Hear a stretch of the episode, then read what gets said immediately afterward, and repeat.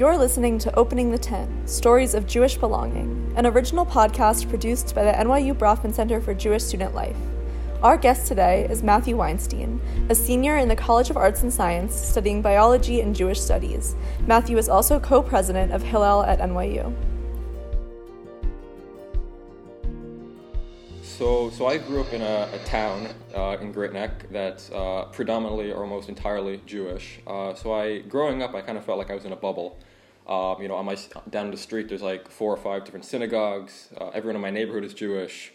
Um, you really have like a strong sense of like Jewish identity uh, growing up in this kind of like environment. Um, and I was involved in like you know Jewish organizations and Jewish summer camps and like outside programs. So I always felt very strongly Jewish. And you know, when you get to NYU, I mean, not only is it so big and like everyone's from all over the place, also it's like very much an international school. So a lot of kids have never even met a Jew, never really interacted with you know an organized Jewish community, and for sometimes you might be the first Jewish student they've met. So I guess like you know freshman year, in like my earliest kind of uh, like required classes, I became really aware. You know, not only are are we a minority, and like you know the experience I had growing up is so unusual but also a lot of kids don't really know like how to how to interact with Jewish students. They have a lot of questions. Um, so it's very interesting. I remember um, my first freshman year, um, a kid asked a question a, a, question to me about you know. Do, are all Jewish students Zionists? Or do all Jewish students have you know a single way of practicing Judaism? And I said, you know, uh, the American Jews and Jews in general, we have a wide variety of views. We're not dogmatic. We don't have a single kind of uh, set of principles. We're very diverse. But it was very interesting just to see that kids, especially from you know outside of the United States, have very little exposure to like the Jewish community in general. So it was very interesting to kind of have that experience, having come from uh, my background.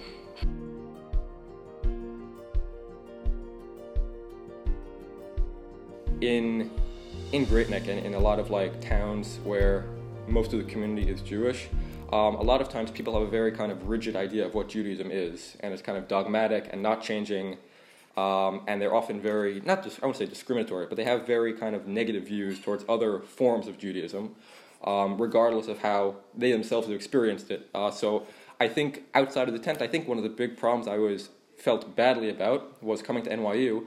There are a wide variety of Jewish communities, but they very rarely interact. So I wouldn't say out of the tent, but more so kind of aware that there are multiple Jewish tents all of a sudden, and like the question is how to bring those tents together. So, you know, we have a very strong Reform community, a very strong Orthodox community, a very strong, you know, unaffiliated community. And like the question is, you know, how do you bring all these communities together? You know, kind of like combine the tents, so to speak. These next four years will very much dictate what community anyone is going to have, Jewish or non-Jewish, for you know the foreseeable future in their life. So for me, I became aware of the fact that like you know kids are kind of making their bubbles, making their niches, so to speak. And the question is like, will those kids only remain in those bubbles for the foreseeable future, or are they going to learn how to step out of that comfort zone? So, like for me, like I ran for Hillel president, kind of out of a desire to bring different Jewish communities together.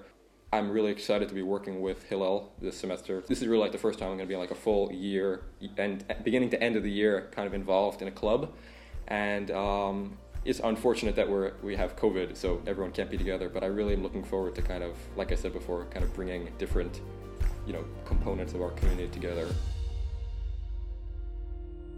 Thanks for listening. This episode was produced by the Beehive Story Collective at the NYU Bronfman Center.